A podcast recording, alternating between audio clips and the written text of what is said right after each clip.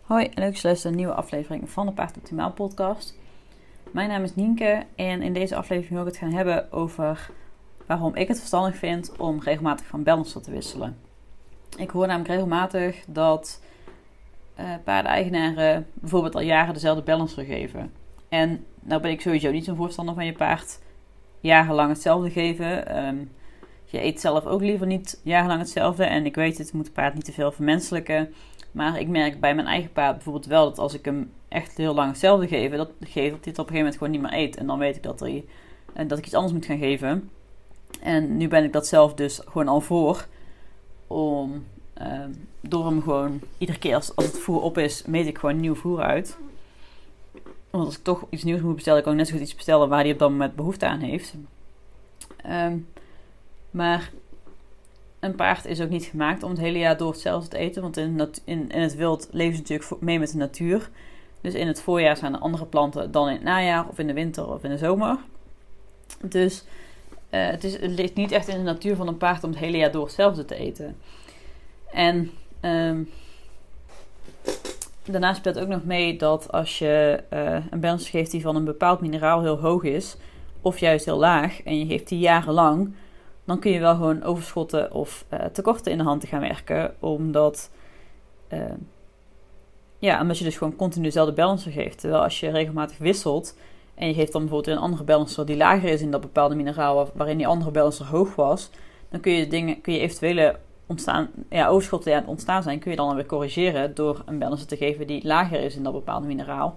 En dat geldt natuurlijk ook als je dus nu een balancer geeft die, lager is, die heel laag is in een bepaald mineraal, of misschien zit het er niet eens in, en je gaat dan een andere balancer geven die er wat hoger in, in, is, dan kun je dus een eventueel tekort ook weer uh, compenseren en voorkomen. En daarom ben ik er dus een voorstander van om gewoon regelmatig van balancer te wisselen. Omdat als, uh, ja, als je dus gewoon steeds andere balancers geeft, dan uh, ja, is, dan is de kans eigenlijk gewoon heel klein dat, dat je echt tekorten of oogschotten gaan, gaat ontwikkelen. Omdat uh, ja, alle balancers daarin anders zijn. En, en ja, alle balancers hebben natuurlijk andere ingrediënten. En in veel balancers zitten een bepaalde mate zitten wel kruiden in. Dus daar ben ik sowieso niet zo'n voorstander van om die uh, uh, jarenlang te geven. Want niet alle, niet alle kruiden zijn geschikt om jarenlang te geven. En nou is het ook wel zo dat, nou ja, sterker nog, ik denk dat geen één kruid geschikt is om jarenlang te geven. Maar niet alle kruiden zijn geschikt om een aantal weken achter elkaar te geven. Ja, ik adviseer mijn klanten daarom dus wel altijd om regelmatig van balancer te wisselen. En ja, als mensen bij mij advies aanvragen, dan meet ik natuurlijk op dat moment meet ik, aan, meet ik uit waar het paard dan behoefte aan heeft. En dan zeggen vragen mensen ook vaak van, als ik, ik geef dan aan in mijn advies, dat, dat staat gewoon standaard in mijn advies, dat ze dat ik adviseer om regelmatig van balancer te wisselen. En dat ze dus deze zak bijvoorbeeld op kunnen maken. Het, het verschilt een beetje per balancer, want van de ene geef je meer en ga je er sneller doorheen. Dus van balancers waar je vrij snel doorheen gaat, die zou ik voor twee zakken opmaken. En van sommige, met sommige emmers je heel lang, dus zou ik er dan maar één van opmaken. Of misschien nog niet eens opmaken als je er echt heel lang mee doet. Bijvoorbeeld Master Force doe je heel lang mee.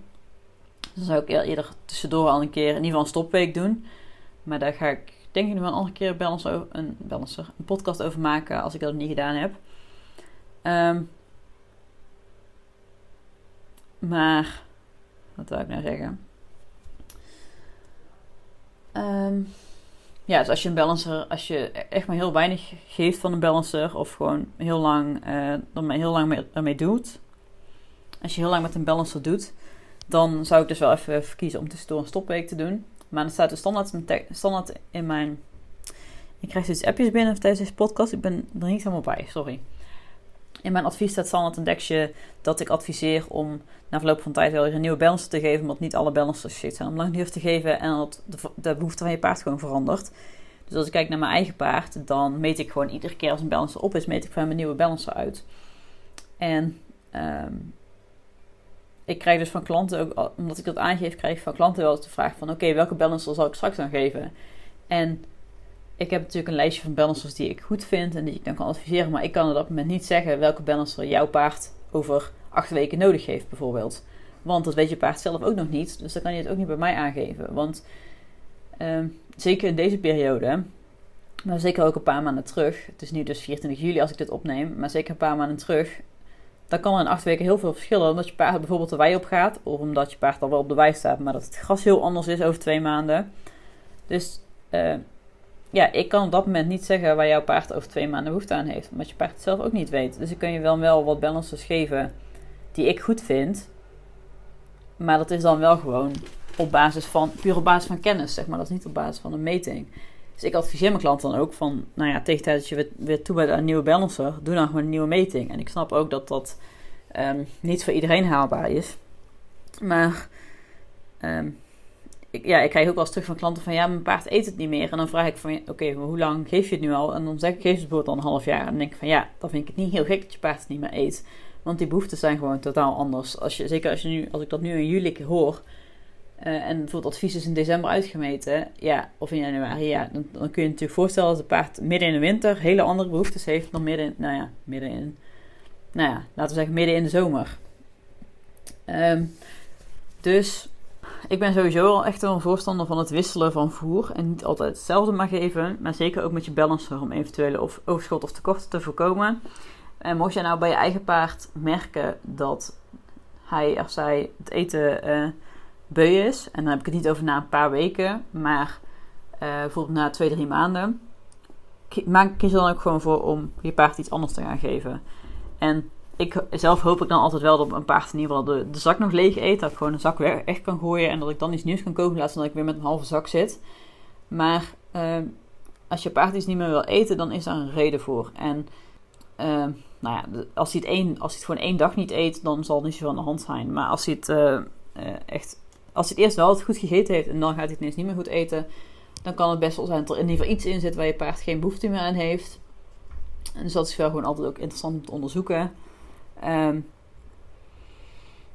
of het kan natuurlijk ook gewoon zijn dat het niet goed is, het voer. Als je het nu gekocht hebt, als je het nu gekocht hebt, zou het in principe niet al over de datum moeten zijn. Maar met, wat je met deze temperaturen nog wel ziet, is dat mensen bijvoorbeeld al de dag van tevoren of de ochtend van tevoren al een bakje klaarmaken voor hun paard met iets wat geweekt is. En dat gaat met deze temperaturen, kun je dat beter niet doen, want dan gaan, dat, dat kan best wel zuur worden met deze temperaturen. En dan, wil je, dan kan het ook zeker zijn dat je paard niet wil eten.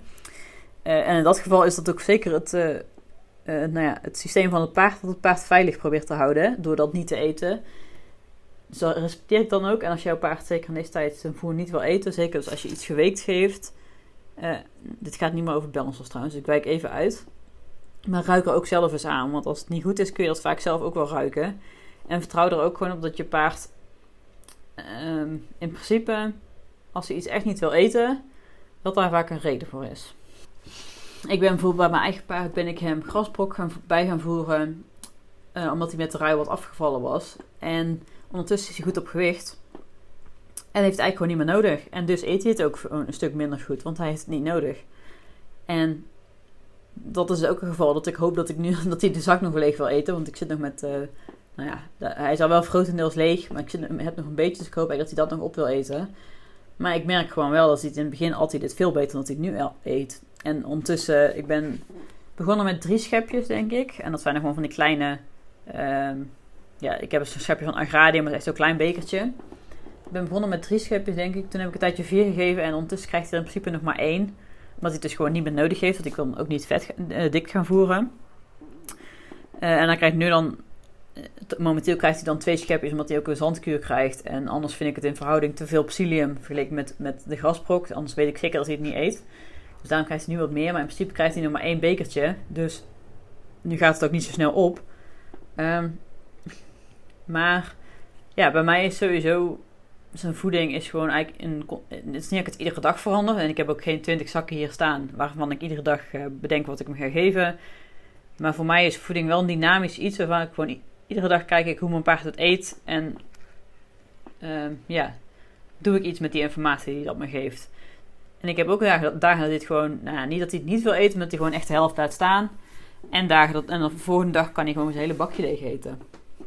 Uh, maar dat zijn wel gewoon ook dingen op te letten. En ik ben ondertussen weer heel erg aan het afdalen. Men, wat ik met deze podcast vooral wil zeggen is... Uh, wissel dus regelmatig van balancer. En geef je paard niet altijd dezelfde balancer. Al is het maar dat je bijvoorbeeld tussen twee balancers wisselt. Dat is wel beter dan dat je altijd dezelfde geeft. Ik denk uh, vaak een beetje bang zijn om van voer te wisselen. Wat mij betreft is het juist goed om je paard divers te voeren. Dus ehm, ja, ik zou het niet iedere dag veranderen. Ook het een duur grapje is als je zoveel verschillende balances moet hebben. Maar ehm, ja, het is zeker wel prima om het uh, iedere paar maanden het voer van je paard aan te passen. En het is natuurlijk helemaal mooi als je het ook kunt doen aan de hand van een meting.